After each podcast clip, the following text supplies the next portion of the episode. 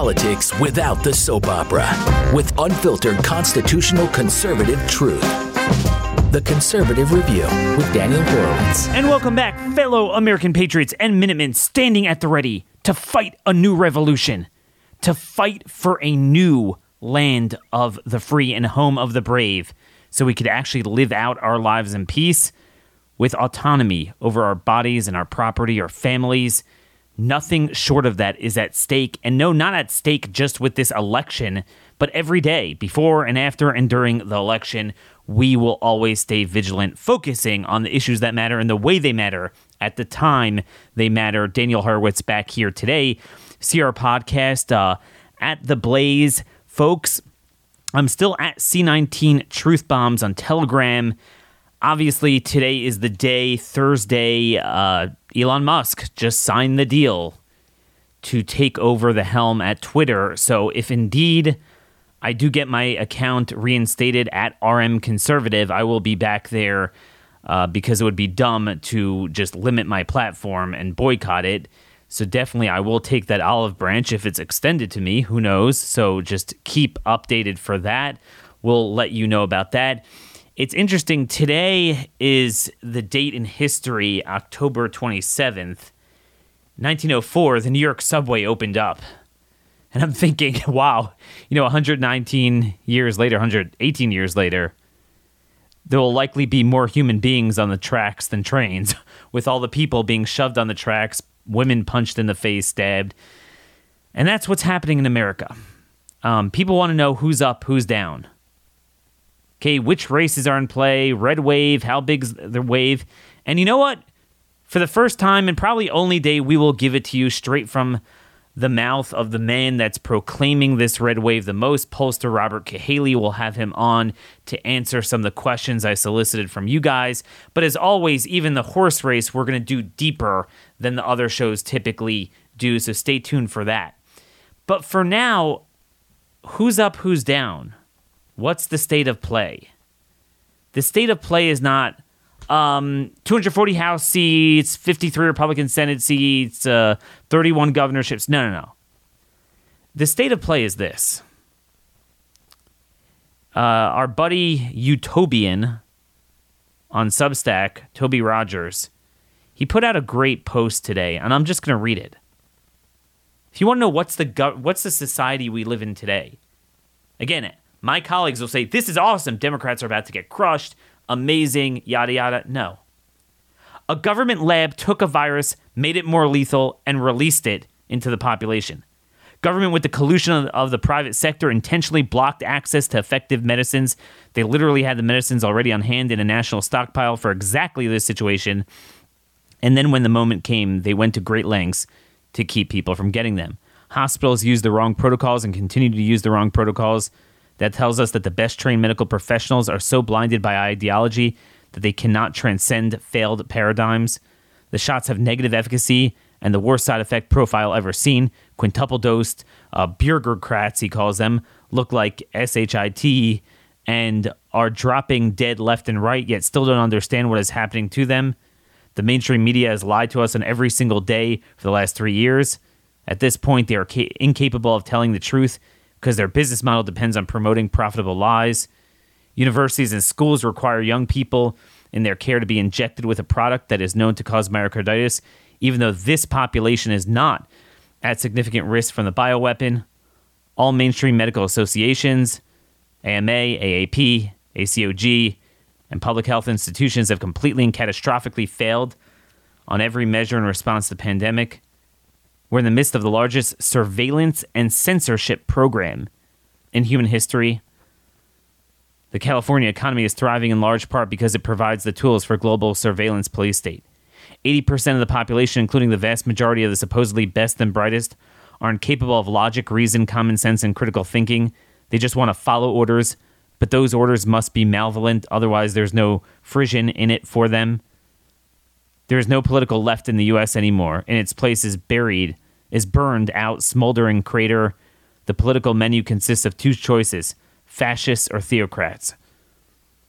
The midterm elections offer the opportunity to punish the people who did this to us, but only about 20 leaders in the party that is about to take power understand any of the above. The GOP response to all of this is likely to be tax cuts, and they won't understand why that is insufficient. Few people in the Rebel Alliance actually want to run government. We keep asking other people to understand our issue rather than just seizing power ourselves. I thought that analysis from Toby Rogers is actually spot on. You're going to hear all this analysis. Oh, this is the wave. That's the wave. But that's actually the analysis. And by the way, his analysis is really just confined to one of the existential threats: COVID, fascism, biomedical state, maybe the most important one. But we have the Ukraine stuff. We have illegal immigration. We have crime. We have the trannyism. I guess he did mention the surveillance state. He didn't even mention that the FBI is rounding our people up for their political views. So the point is, my colleagues are on cloud nine. They're very happy. There was never a better time to be alive. And the answer is there's never been a worse time to be alive. Now, if you notice, I haven't changed my attitude, but I have been focusing the last couple of days that it's not that the elections are worthless. It's that, unfortunately, if we don't do our homework, 90% chance the elections will be worthless, but they don't have to be that way. There's actually a lot that can be done. But you have to understand the aforementioned issues, that it's not just big government, bad economy, stupid Democrats, even radical Democrats. That's not the point. This is something so much bigger. So you first have to recognize the problem, recognize the power you have to influence, especially in the red states, the ability to redress it, formulate the ideas, and immediately pursue them. So that's what we're going to do. But just to piggyback on some of what he's saying, you look at Albert Bourla, the CEO of Pfizer, just put out on Twitter, Pfizer scientists are using artificial intelligence and supercomputing to accelerate the delivery of new vaccines and medicines to patients. So I'm proud to join the CSIS AI Council. I guess that's the Center for Strategic and International Studies Artificial Intelligence Council to develop safe and responsible practices that harness the power of AI to improve our healthcare. And then around the same time, if you go to Center for Security International Studies, their Twitter handle, they say new, the CSIS AI Council, co-chaired by Julie Sweet and Brad Smee, aims to chart a path forward for corporate responsibility, international collaboration, and effective governance on AI. This is transhumanism. Okay, I mean, they're open about it. They are unambiguous about it. And yet, the Republican Party continues to support Pfizer. At best, they'll say you shouldn't mandate it. But they're like, yeah, these are good products. We'll make them available. I'm saying, let's be very clear. Republicans supporting Pfizer and Albert Bourla is 100 million times worse than supporting Planned Parenthood. Planned Parenthood is kind of yesterday's version of population-controlled transhumanism. They certainly catalyzed and were at the forefront a century ago in this budding movement of population control in which today's movement has its roots. But today, Pfizer is at the head of that helm. And no major Republican running has condemned them or has even made fun out of them like a Kari Lake or something. They won't lay a glove on them. So do you have any confidence that they'll confront this? No. Republicans know how to fight taxes and certain regulations, but not all of them. Abortion, gun control. But when it comes to AI, the surveillance and censorship state, the transhumanist state, that is the greatest threat. But to them, they view that as, oh, private sector technology advances, pro-growth, market forces, efficiency. They like that stuff. And again, don't get me wrong, we all agree that in the right measure for the right product at the right time in the hands of the right people, like any technology, you could use it for the good. But that's not where this is headed, obviously. Where is the just bloody murder cry from every Republican? We will get into power and end the surveillance, censorship, and political persecution state. Nothing. They don't even talk about that. And again, like, the right to privacy was always a political winner. In fact, for many years, it kind of worked against us on, to a certain extent, abortion and even gay marriage, even though that wasn't a matter of privacy because no one was going in their homes and telling them what they could do. They were demanding that the state redefine marriage and, you know, accommodate something that's just not a marriage. But again, they were able to harness, in some respect, that flagship of privacy, that we're going to stand under that banner. And it's popular. Everyone wants privacy. Republicans won't lay a glove on this. It's bizarre. But this is what we're up against, and this is what we immediately need to address. The problem is when you get into these state legislatures, I'm in the middle of writing a very detailed piece, just a horse race piece, explaining the landscape of governorships and legislative bodies, trifectas, supermajorities, and the extent of power that Republicans will have in the states, and the few states that Democrats will be relegated to for their trifecta, it will likely be historic. And there is so much they can do, but I'm telling you, unless there is a groundswell to work with your legislative representatives to introduce bills and to put them in their respective state budgets and to fight them, right? You'll have one or two strong members come to leadership in their respective states, the speaker, the House Majority Leader, Senate Pro Temp, and say, hey, let's do this on medical freedom. Let's do this on privacy surveillance state. Let's do this on interposing against the feds, banning grooming, deporting illegals, banning employment and benefits for illegals, all the things we want to do. Increasing mandatory minimums on violent criminals. On and on and on we can go. Reforming the Bar Association, monopolies on state judiciaries so that lawyers could actually practice unmolested and unpersecuted and not lose their license. All these things we want to do. And the 15 to 20 items we have related to the biomedical state, vaccines, mandates, you know, all this stuff. They're going to look at them and say, well, you know, we really got to build support for that. That's a tough thing to climb. All these kind of technical excuses. They'll forget about the mandate. They'll forget about it. And they'll revert back to the language that they speak, which is, let's have a tax cut. Which it just doesn't speak to what's going on. That's my point. They're not even speaking our language. They're not even recognizing.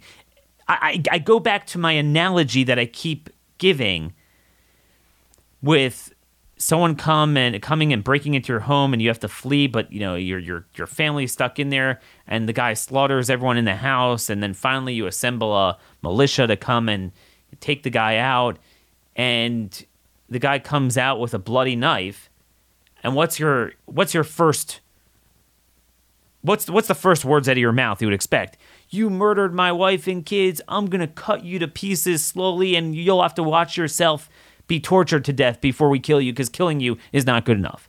No, it's like, hey, stop stepping on our, you know, rose petals there as you exit the house with a bloody knife. Like, what? Wait, what just happened? They're not addressing what is actually going on because they either don't recognize it, don't agree with it, or certainly have no plans to combat it unless we get on their case. That is the key, but there's so much more on, oh my gosh, I mean, we don't even have time. We're also going to do a special show on George Floyd and crime and racial persecution in law enforcement and civilians. I have a very special guest on who has an important book out tomorrow. But there's so much news I didn't get to on the shots that have come out, the injury, the negative efficacy, how the antibodies are actually increasing the risk of infection among children, like we always knew. It creates autoantibodies. It creates immune imprinting. We have so many new papers and analysis on that. But you all want to hear the guests today, so I don't want to filibuster too much because that's why a lot of you have tuned in. Now, as many of you know, I'm not a big horse race guy, like a lot of my colleagues, you know, even as much as Steve Dace, my friend here. To me, I'm more interested in the day after, what actually did happen and what do we do about it. Obviously, the policies, we need to be ready, and partly because, you know, let's face it, everyone knows I don't have too much faith in most Republicans. You got DeSantis, you got Kari Lake, you got, you know, some couple of other good stars, but a lot of people will be status quo types. But nonetheless, I do think it's important to do at least one show before the election to figure out what is the pulse of the people, what sort of mandate is building. Because I think it is important that we lay down what that mandate is so that when we come in the ensuing weeks and months and Republicans are like, well, you know, you can't expect too much. You can't raise the expectations. We need to win another election. This issue is too hard to push. We can't have tougher sentencing on criminals. The public loves criminals. You know, no, we're going to say, well, look, the mandate was not like that. So who better to bring on than the man of the hour, very much in demand all day long, Robert Cahaly, the leader, founder of Trafalgar Group, which is the polling outlet that has seemed to pick up on a lot of the emerging trends that others have missed the last couple of cycles. So we're going to have a lot of fun today, go around the map as always. Robert, thanks so much for giving us your generous time today. Well, I'm happy to do it. All righty, let's start by building up maybe a little bit of a devil's advocate. So you seem to be saying, look, that there's a big wave building, your polls are showing it, but the momentum seems to portend even further growth. Let me just say, what if someone would come up to you and say, look, a wave typically, when you think of a wave, you think of 2010 and 1994, which were the last two times that we had a midterm on a first term of an incumbent Democrat president, and Republicans won very big. And the way I think of a 2010-94 is, in the red states, you just blow it out. You know, all the swing states, you tip all of them easily. And then you even start eating away at the blue states. I look at this map, and it kind of seems conflicting. On the one hand, your polls seem to be showing the New Mexico Democrat governor could be in play. Certainly the Oregon Democrat governor, that's really the blue firewall. Obviously, Lee Zeldin's big story in New York. But on the other hand, they still seem to be kind of struggling a little bit to win in the Arizona Senate, Georgia Senate, which in an environment like this, you would think would certainly tip pretty easily. Gretchen Whitmer in Michigan, that, you know, always tipped in the midterms when Democrats were in control, seems to be stubbornly holding on. Even until recently, some of the incumbent Republicans like Marco Rubio in Florida or in Wisconsin, Ron John, they weren't ahead that much. It was kind of tied, flipped back and forth. And I know some of this is a little bit outdated. So how do you square that it doesn't seem to be a one-directional wave, or am I reading the electorate wrong? Well, I will tell you one of the biggest changes between 94 and 2010 is the fact that the media and big university polling outfits have become less about trying to reflect the electorate and more about trying to affect the electorate. There is no question that these are agenda-driven polling. We see it all the time. We know, for example, that there were quite a few of the national groups in the field in New York for the last 3 weeks, and only this week are you starting to see poll numbers, because they did not want to, by showing people that race was close, they would contribute to momentum. Mm. And I think that what happened this summer was just a classic dim pump and dump.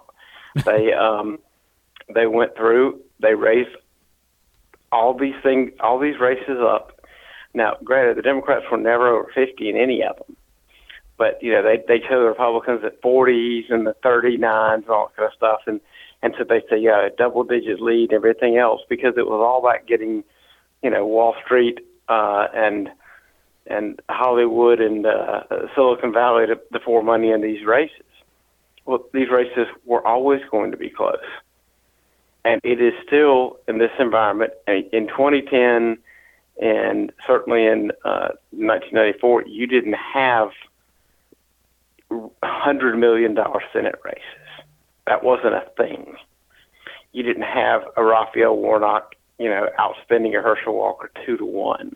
You didn't have stuff like that. And so part of it is, in the most competitive of races, where the Dems and Republicans are both spending money, they stay competitive because money does that.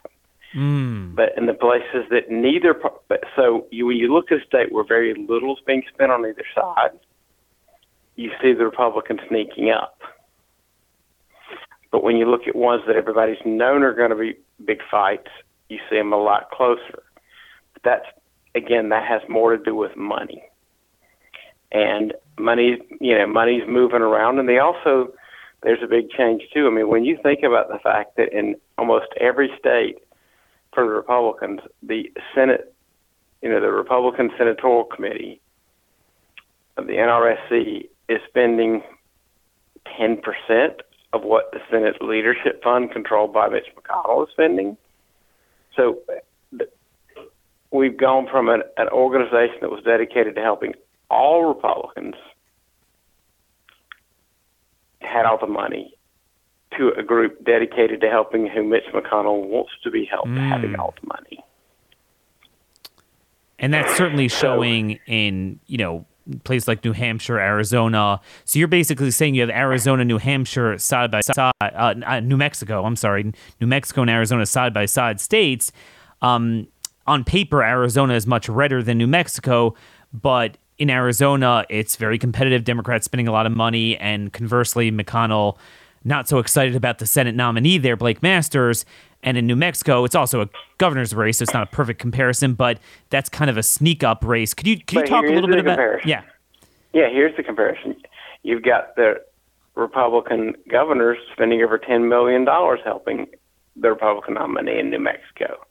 You don't have anybody spending that kind of money. And Masters, right? Any one group spending that kind of money.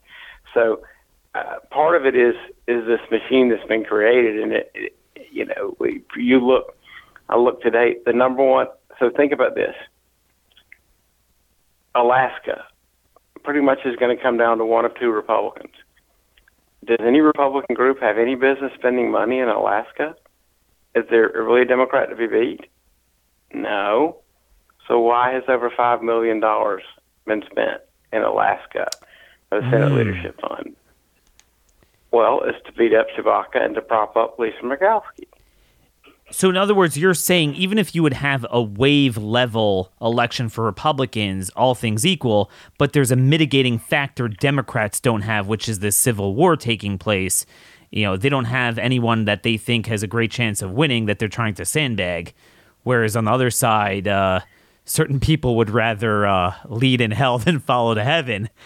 So that's and there's something to that. And the thing is, don't get me wrong, there'll be some periphery spending at the end so they can come in and claim victory. But the fact is these some of these races are closer than they need to be. A perfect example: have you seen the ad that's out right now that is quote unquote helping Oz by talking about how much better Oz is, I mean, how much better Shapiro is than Fetterman. This is literally taking donors' money that they think is helping Oz and holding down Mastriano, which in the end does hurt Oz. If Mastriano had the same funding of any Republican nominee, Oz would be winning that race by 2 or 3 points already. So that's what I wanted to start when we kind of go around the map with you that everyone always wants to hear. Obviously, my audience is not really so into the Senate race there, to say the least. But the governor's race is very important because that would give them a trifecta in a critical state. And Doug is a big friend of this audience. And think about this for a second. And think about why. Here's why. Because how do you make the argument that Trump is unelectable in 2024 because he can't win the big states? If a Trump-endorsed candidate wins Michigan and wins Pennsylvania, you can't. You can't make that argument anymore. So it would make sense that those who don't want that to happen would be aggressive. So I definitely believe you in what you're saying, why we're seeing this asymmetry and some of our candidates being hurt. So be it as it may, looking forward, clearly Fetterman seems to be dead in the water. Obviously, what was more subtle before has come out to the forefront that he he's in cognitive decline. And I think that message was broadcast loud and clear during the debate. But as far as Mastriano, the polling does seem to be sliding back, doesn't seem to be so great, and he has no support. The state party abandoned him, the federal party. Do you think and you know, Doug's a friend, but he doesn't have the star power of a Kari Lake personally. So do you still think he has a chance? What I've been talking about for the last 2 months is what I call submerged voters, and these voters are different than what we've had in the past. In 2016, we had people that were shy. They weren't ready to say they were for Trump. You had to coax it out of them. But you could get the answer. In 2020, they were a little more hesitant to take a poll, but there were enough that you could get to them. You had to work extra hard because the people who didn't like Trump, the never Trump Republicans, loved taking polls. And they were very easy to poll. I mean, they couldn't wait to answer. So if you weren't careful, you could disproportionately represent them in your polls. And then your polls be wrong. That's what everybody in the industry did. And that's why they were so wrong in these places. And 2022 is totally different. In the wake of the FBI working with the social media companies, in the wake of Biden's speech, where he declares MAGA, a threat to America. These guys, what they're telling me is that they're seeing stuff on the news about how the banks are being told by the government to track gun purchases, and so it is their logical step to them. And again, I'm not saying I believe this. It doesn't matter what I believe. It matters what people who have a vote believe, and a lot of them believe that they will. They are either now monitoring all the polling companies and making a list of who the MAGA people are based on what they say, or they will come after that data later. And so having that belief, they are afraid to participate. We knew something was up within a few weeks of getting that, seeing that video, the Biden speech. We started getting calls and texts and emails from people going, I got this poll. I didn't know it was really you. Now, in every single case, it was us. They gave us their phone number or their email address. We verified, yes, we actually did send you a poll. That's not somebody pretending to be us. But nobody ever thought that before, and 6 people thought it within a few weeks of Biden's speech. And now, we get people tell us, hey, I would love to take your poll, but I'm not going to. Wow. So I call these submerged voters. They used to put a sign in their yard, bumper sticker in the car. They don't want to get beaten up. Media, take poll. Well, it's just like beaten up is kind of a new thing, but they don't want to have their house trashed. But they're not telling anybody anything because they really don't, it's like, think about it this way. There are 2 kinds of people who have guns. The kind who don't talk about guns when they send text messages, don't take pictures of their guns and put them on social media because they really don't want somebody to figure out how many guns they have. And they're the kind of people who, just have pictures of them swinging guns around in the house. But the people who were concerned about somebody building a list are the same people who were concerned about taking polls. And that, I think, is I think the submerged voter number is big. I think that, and I've been saying for 2 months now, the Republican turnout will be greater than anyone predicts, including us, and we'll be closer than almost anybody else. But if that wave could be anywhere from 2.5, I would say I've handicapped it at 1.5 to 5%. You're saying to tack on to your polls, depending on the state, obviously, and the race. I think it's possible. Yes. That it could be between 1.5 all the way to 5%.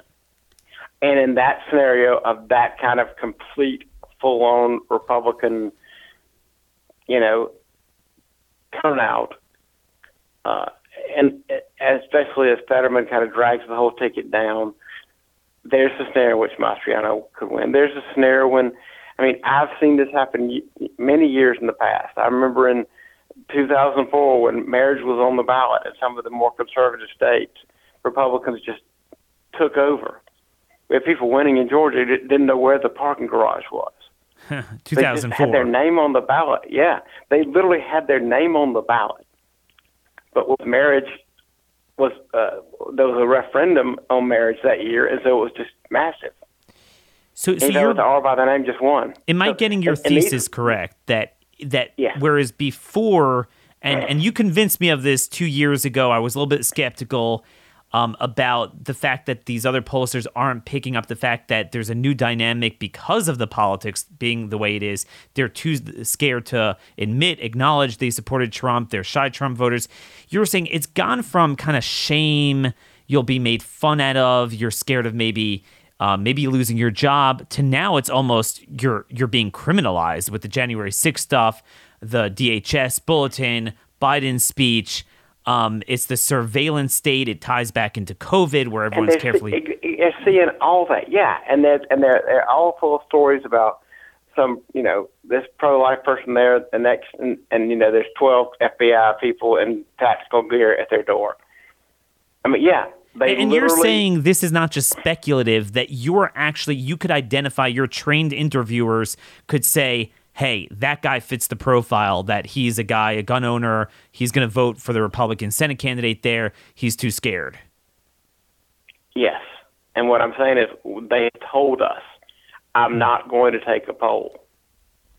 They said, I'm not going to take a poll. I feel like for whatever reason, it is just, you get, like weird stuff, like you get something from some Proton Mail account you'd never heard of, saying, hey, nothing against you, I got your poll, I'm just not going to take it.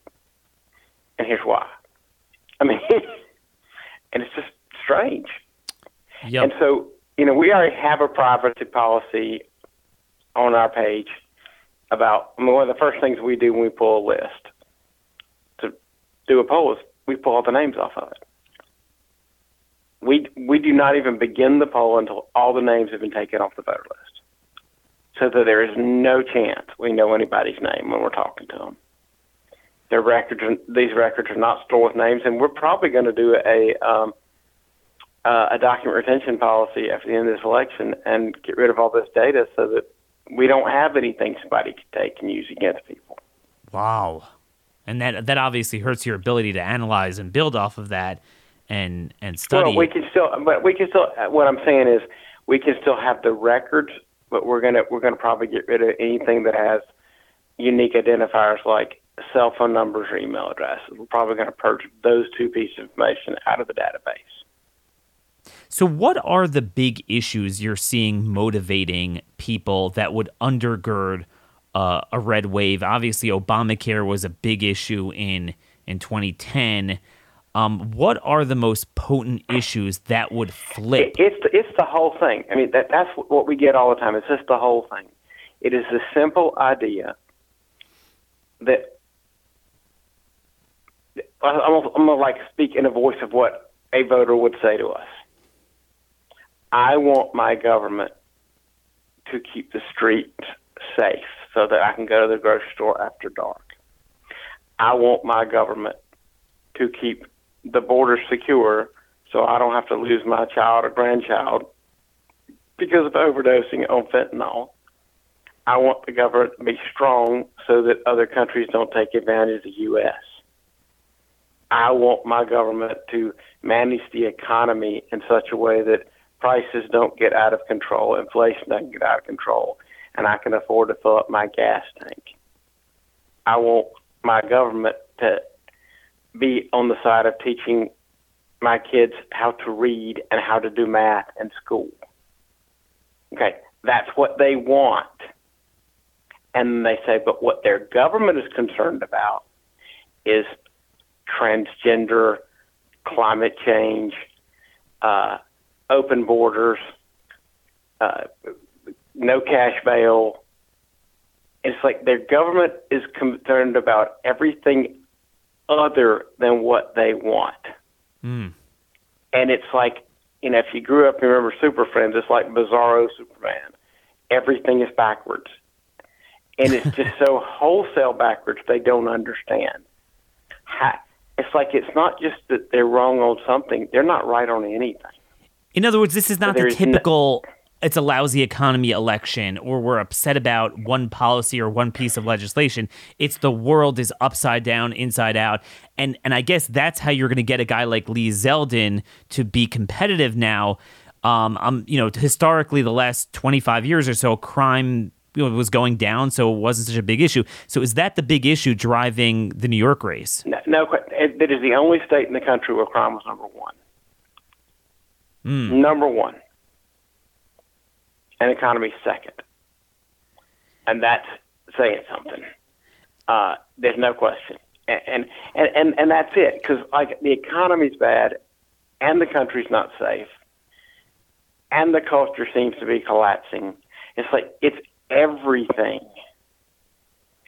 And there's such a degree of anger. I mean, there's a lot of, and there are a lot of people who do not think what happened in 2020 was fair and was right, and they're angry, and they want to get even, and the best way to get even is to vote.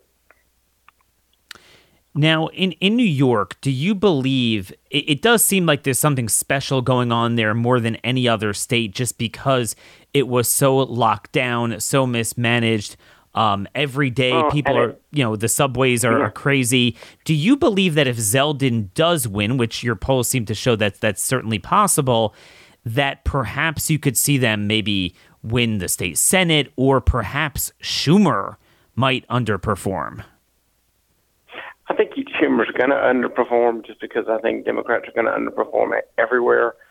I mean, anybody who goes back and looks at Real Clear Politics will see we started talking about New York when nobody was talking about New York.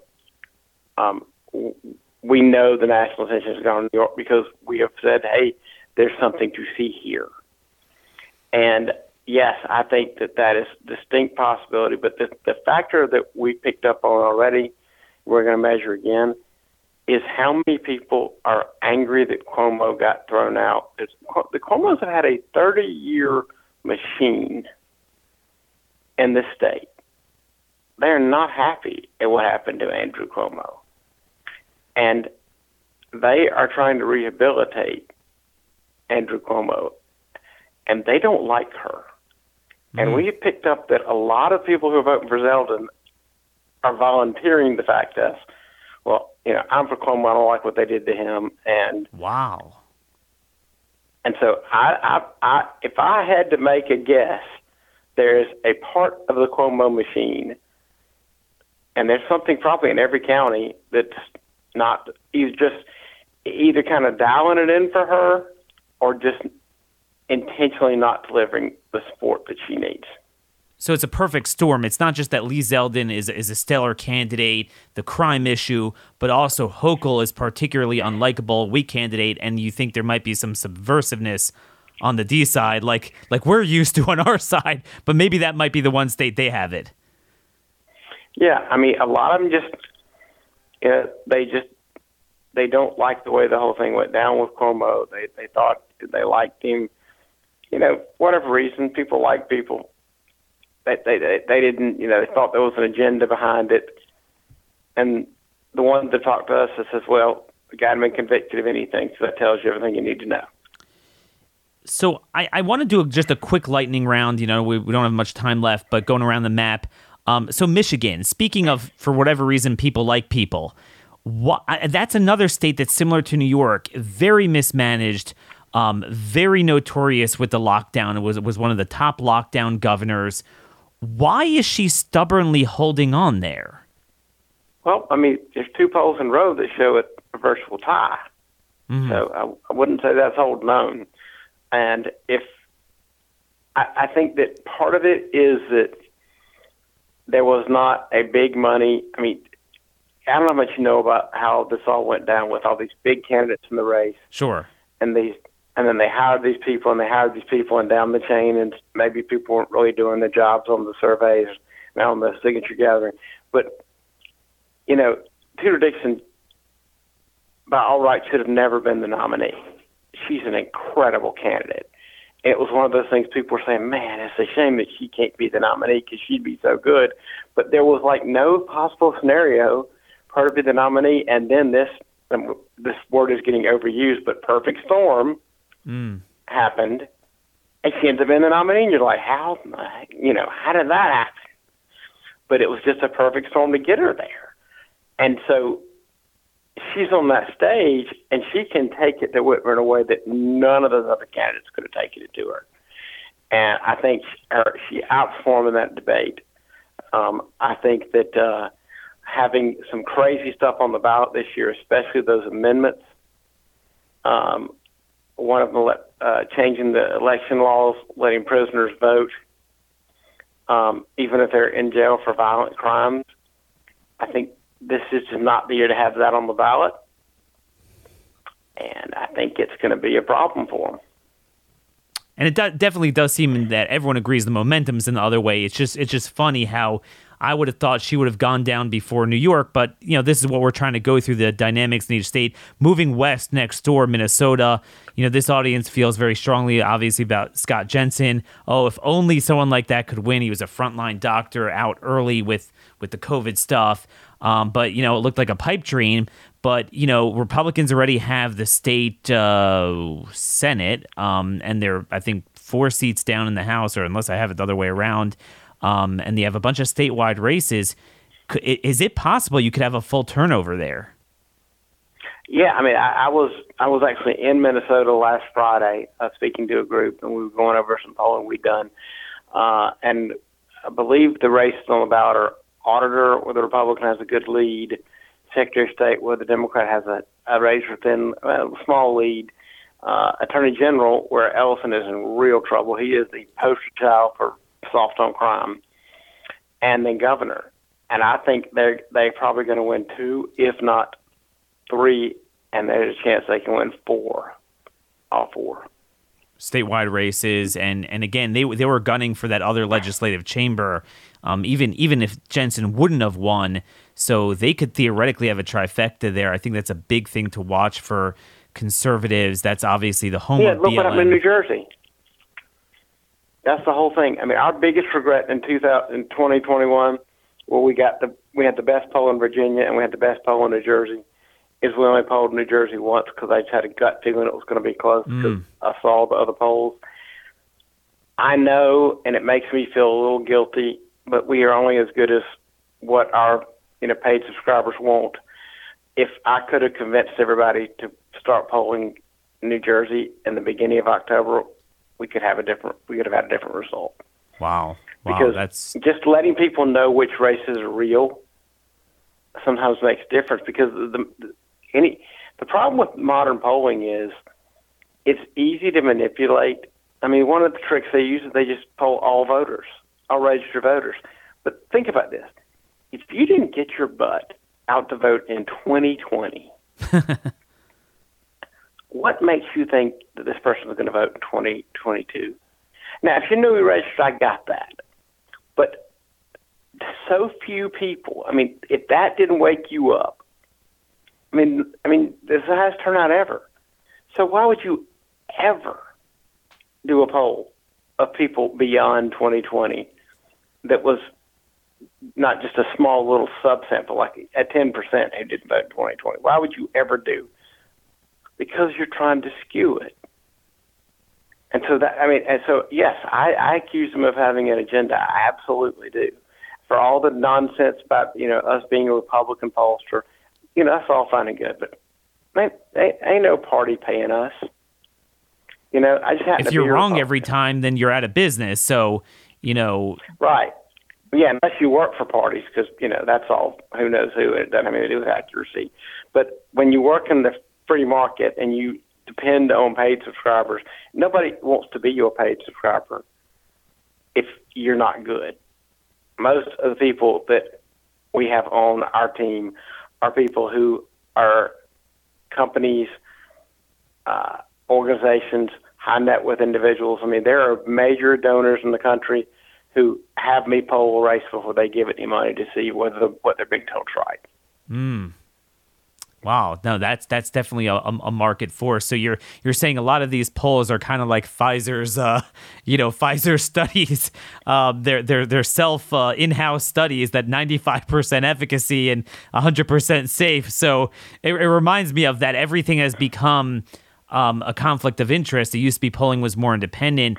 Again, just kind of rounding out the map here. So, you know, it's very clear that if you look at the trend over the last decade, but solidifying now, working class voters and now including Hispanic working class voters really shifting over. So it makes sense why Nevada would totally be, you know, maybe be a clean sweep and possibly now New Mexico. Well, think about this too. If there's anybody who suffered, I mean, Nevada's biggest single thing is the service industry. Wow. It's like Florida in that sense. Do you know how much they suffered during COVID? Yep, I was out there during the time. These people depend on, you know, bartender and waiter and busboy and hostess and, you know, casino. I'm like, they all depend on this kind of traffic, you know. And if you lived in Florida, hey, you were set. Those kind of people still got to go to work, but not Nevada. And they're mad about it. They're really mad about it. And they're mad about the border because they feel it too. So no, there's no question. When you look again, you know, I'm looking at these states that have flipped back and forth in presidential elections. So again, Nevada has all the ingredients for, you know, an auspicious election for Republicans. Again, you have the lockdown factor and you have the demographic, a lot of working class, and then the Hispanic shift. But the opposite of that is a state like New Hampshire, where it's very white college educated, which explains why Trump slid back a lot in 2020. So do you think Bolduc still has a chance in the Senate race, or does it not align? Let me tell you why I think he does. Mm-hmm. Because 3 months before that primary, both Bolduc and Morse were beating her by 5 points. So it didn't surprise me at all when Bolduc was only down by 3, because our poll was only 2 weeks after that primary. And there's a time when Republicans are mad; they got to get it. Same thing happened with Oz. Same thing happened in Ohio with Masters, with Vance. Same thing happened in Arizona with Masters. It takes a while for the Republicans to kind of get back on the same team. But Sununu is very popular, and these people were ready to throw her out before that inter-party fight. And I think in the end, if you were supporting Morse, I think you don't end up voting for her. You might be mad, but I don't think you end up voting for her. And it's a place that the big dogs have pulled out. That's fine, but there's a lot of other money that's been coming in there. It is a small state. That's right. It's a very small state, and there's a lot of attention being given to that state right now. And so I would bet before it's all said and done, you'll see $2 or $3, $4 million come in the last few weeks, and make his point. I mean, I think it's just, it's one of those things where either one of them could beat her. We knew that before. It's just a matter of the Republicans can quit licking their wounds and just realize, hey, that's your nominee, and you should get behind him. And if they do, she won't win. So two-part question here to round this out, is there any other surprise Democrat that you think could possibly go down House, Senate, Governor? And on the flip side, are there any Republicans that might buck the trend, maybe perhaps the Oklahoma governor that might be vulnerable? Yeah, I haven't checked Oklahoma governor. I hear the dynamics are possible there. We've seen Republicans lose in even good years. I'd keep my eye on the U.S. Senate race in Washington State. I think it's going to be much closer than anyone expects. Patty Murray. Yep. Smiley is a uniquely great candidate. Murray came within 4 points of losing in 2010, and she has gotten just, you know, as we say in the South, she's gotten, you know, two more terms and a lot more ornery since. And I think that that might be a sleeper. And people in Washington State, the most liberal part of Washington State, has had all they can take of nonsense. You got the Antifa stuff. You got the lockdown. Yeah. Some of your limousine liberals are they're just not for all that. So I think that's one that could be a sleeper. As far as Republicans who could, I'm just trying to think of a Republican that you could be surprised by, and the Oklahoma governor, there is a corruption issue that I think is looming large there, so it has a unique dynamic. People tell me it is real, but ultimately with the environment, if the polling is kind of even, you probably expect him to pull it out, but who knows? You do have, individual cases like that, but you think that all of the, like for example, in Florida, I never thought he was vulnerable, but I was surprised some of the polls had Rubio really dramatically underperforming. But it was all part of the summer nonsense. Got it. It wasn't. I don't buy that for 1 second. I wouldn't even poll it. I was in a group the other day, and they said, "What about Florida?" I said I was only polling swing states. Well, yeah, we certainly. Neither one of those races will be within 4 or 5. Sure. And I think he'll do better. He'll win by better than 5. The one thing I think we didn't cover is if this is the upper bounds of what you're talking about, the upper bounds of a wave, do you believe that the Oregon Senate race with Bennett is in play, or is that still kind of out of scoring range? Oregon was. Oh, Bennett, did I say Oregon? I'm sorry, Colorado. Yeah, that's an interesting one. That's the one that I see. It's the only one I've seen go backwards. The two times I've polled it. I don't know what it is about. I don't know who this O'Day guy is. But what I do know is that conservatives who can't stand Biden, like Trump, identify as very conservative on issues, and like their Republican nominee for governor, say they won't vote for him, and they'll vote for Libertarian. That's interesting. And wow. That's kind of like me. That guy, yeah, there's something about that guy who has turned a bunch of people off. Yeah. I don't know what it is because I'm not there. It's funny because that's me and some people in my audience, but I know and I acknowledge I'm in a very small minority. Like, for example, I have told people not to vote for Oz in Pennsylvania, knowing that 99.99% will, and it does seem like they've coalesced. Again, I'm just trying to... Wait, you want Fetterman? Well, I have long theories with negative efficacy of having Romney-type people, that are subversive. This was a while ago, and I know you won't be happy with me, but I have acknowledged that. I'm just saying, yeah. Here's the thing: I understand people don't think like me. I'm very unique in that respect. No, I understand, and here's the thing: there are people who don't like Oz, and there are people who didn't like McCormick, and there are people who didn't like. What was her name? Kathy Barnett. Yeah, people didn't like Kathy, but any of those three, I think Republicans would have consolidated around. One thing Oz does bring to the table that is very unique is he's the only Republican running I've seen who broke 25% with black women. Wow. That's something I didn't see coming.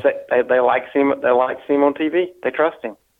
Interesting. I mean, these are all the unique dynamics to the candidates, but it is interesting because, again, I mean, my contention in general is that, like we're talking about, the other side will always sabotage our candidates, but then our side, no matter how much these guys promote every issue we hate, oh, you got to vote for the Republican, you got to vote for the Republican. So sometimes I'm like, hey, sometimes you got to, take away that deterrent a little bit.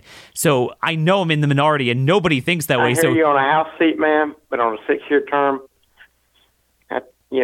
But it's interesting that you're saying in Colorado that there are some voters saying that. I'm just curious, just from a horse race standpoint, that if there's ever a bridge too far for conservatives for a Republican candidate, because I have never seen that. Whatever this guy in Colorado has done, it's a bridge too far. I don't know what he did, but the conservatives don't like him, and they're angry about it. Wow. No, that's fascinating. I don't know what he did. I in fact, I don't have the time to figure it out, but that's the only one I've seen that cannot seem to get conservatives behind him. Amazing. Not saying he won't win. It's possible. Anything's possible this year. Final question. You've been extremely generous, giving us this much time. You're in high demand. Let's close it out with revisiting 2 years ago. I come to election night. There's no way to bridge your model and every other model. Every other model, Trump could not win. Based on what they were showing, you had Trump clearly winning the election. We come the first half of the night on the East. I felt like it would be, one of the things I kept saying was, I think Trump was going to win this race, and I think it'll be tight, and he'll win it in the mid-270s. I'm on tape saying that 100 places. But yeah, I did think that would happen. So we come to the East Coast. The night opens up. And it looks like it's starting on your model, North Carolina and Florida. It was almost to the decimal point. Your last poll right on the money. Ohio overperformed. Trump wins it by 8, and the other states are coming in. And it's like, okay, it looks like it's kind of within your model of what you showed. But then and especially with Arizona and Georgia. Obviously, it was, sometimes it's just a couple points either way, but that was a little bit more dramatic. My question to you is this. Was it that you underestimated somewhat of a suburban backlash against Trump, or were there funny stuff going on there? Okay. Here's all I'm one to say. I predicted that you can't count on Pennsylvania, if you'll remember. Yep. It was very close. And I've talked about Pennsylvania way before 2020. I don't trust Pennsylvania elections because of Philly. You literally said it on this program. You literally said it a couple weeks before. Yeah, I mean, this is not new. I do not like the consent agreement that happened in Georgia. I think it opened up the door for things that were unacceptable. I don't think those things will happen this year in Georgia. And I can't speak to what happened in Arizona. And I really can't because I don't know. But I stand by what I predicted. Let me put it that way. Okay. I stand by what I predicted. I had to revisit that. I stand by it. I'm not ashamed of it because and when it was all said and done, we had the lowest error rate any of the national pollsters. And if you can believe that we can be within 0.1 point on almost every state and then suddenly be wrong on the 2 or 3 where people think something happened, figure that math out for yourself. Figure it out. That's what has been bothering me, and I've been meaning to ask you that for 2 years now because I thought, again, it's this point of contention over the submerged Trump voters, shy Trump voters. You're either right or wrong.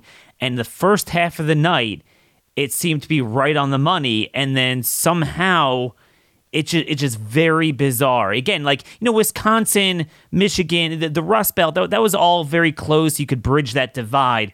The Arizona and Georgia stuff. We actually had the best poll in the country in Wisconsin. Yeah, I mean, you had a 1-point game. Trump would barely lose it. We said Trump would barely lose Wisconsin. Yeah. No, I mean, and Trump, and everybody else said that he was going to. Yeah, no, up 2 in Michigan. Yeah, add up 2 in Michigan. I stand by that. All right. I just wanted to confirm which way it was because I expected either one model or the other, but it seemed to be a hybrid, which is a little bit bizarre. But this has been really enlightening. I really hope to get you back for a post-election analysis. I know you're busy. I don't want to keep you more. Thank you so much. And, folks, again, where can we follow you on Twitter? Yes, at Robert Cahaly on Twitter, at Trafalgar_group on Twitter, same names on True Social, and then the TrafalgarGroup.org. TrafalgarGroup.org. Check it out. Robert, thanks so much. Good luck on everything, and we'll revisit this in a couple of weeks. Take care. Have a great time. Thank you. So there you have it, folks. America's Best Pollster gave us a tremendous amount of time. As always, when I do horse race, I'm going to do it with a deep, trenchant analysis. I'm not going to just do the talking points. And, I challenged him, and he had some very good points, basically demonstrating that he does believe it is a big wave, but there are a couple more nuances. You do have the GOP sabotage, the McConnell sabotage. You do have some races where you didn't have enough money put in, and you do have some races where Democrats put in an insane amount of money. Obviously, Herschel Walker does have that scandal that's holding him down a little bit in Georgia, and say with it what you want. It's funny. I didn't even mean to debate ideology a little bit there. It was more horse race, but I got into the Oz thing. And again, I've explained that many times why I do believe it's more problematic to have these people around and why there is a strategic asset to at some point having a limit that this is unacceptable. And just like they won't vote for our people, we won't vote for their people. So it is interesting that he's saying we're seeing that with this Odea guy in Colorado. I haven't studied that much just because I didn't think Colorado was much of a point of contention, but certainly a lot to digest. But broadly speaking, this will be an unambiguous mandate that everything is upside down. Right is wrong, man is woman, criminal is victim, illegal is a citizen, medicine is poison, poison is medicine. This is the world we live in. This is the mandate that they will have, and there's nowhere to run or hide from that mandate, particularly on crime. Think about all those years where I was the only one pushing the crime issue. And Republicans and these conservative think tanks were going along with criminal justice reform. They wasted and squandered so many years. That is such a potent issue. They could have used it in bad years where, otherwise they would have lost on some issues, that they could have staunched the bleeding with that. But of course, they don't care. So again, I don't need to be told that, I need to get on the bandwagon when they're not on their own bandwagon. And I will say I am more, I would say, liberal in who I would vote for as governor as opposed to a legislature, a legislative body. I really don't think it means anything if they have 52 senators versus 53 and an extra rhino who is going to be a national leader for the pharma industry to get Republicans to support transhumanism. That's Oz. But at this point, it is what it is. Oz will win. But only because Fetterman is a unique circumstance. Otherwise, he would have lost that race because he was so unpopular. Let me know your thoughts, comments, questions, concerns for Robert. He's certainly gave us a lot of time, and I'm thankful for that. We'll have him back. He's going to be in big demand this next week. I'd want to hear what he has to say after the election because, to me, I like looking at hard data, what actually did happen, rather than speculating on something that We'll find out. We'll find out. But very clearly, there is a mandate that is building. Rather than a red wave, I would use the word a red mandate, and we need to start holding them accountable for that from day one. We'll have another special show tomorrow. Always exciting here. You could follow us again at C19 Truth Bombs on Telegram until we get hopefully reinstated on Twitter. And in addition to that, send this show to every one of your friends and relatives. Please give us a 5-star rating with a comment on iTunes. Till tomorrow, God bless y'all, and thank you for listening.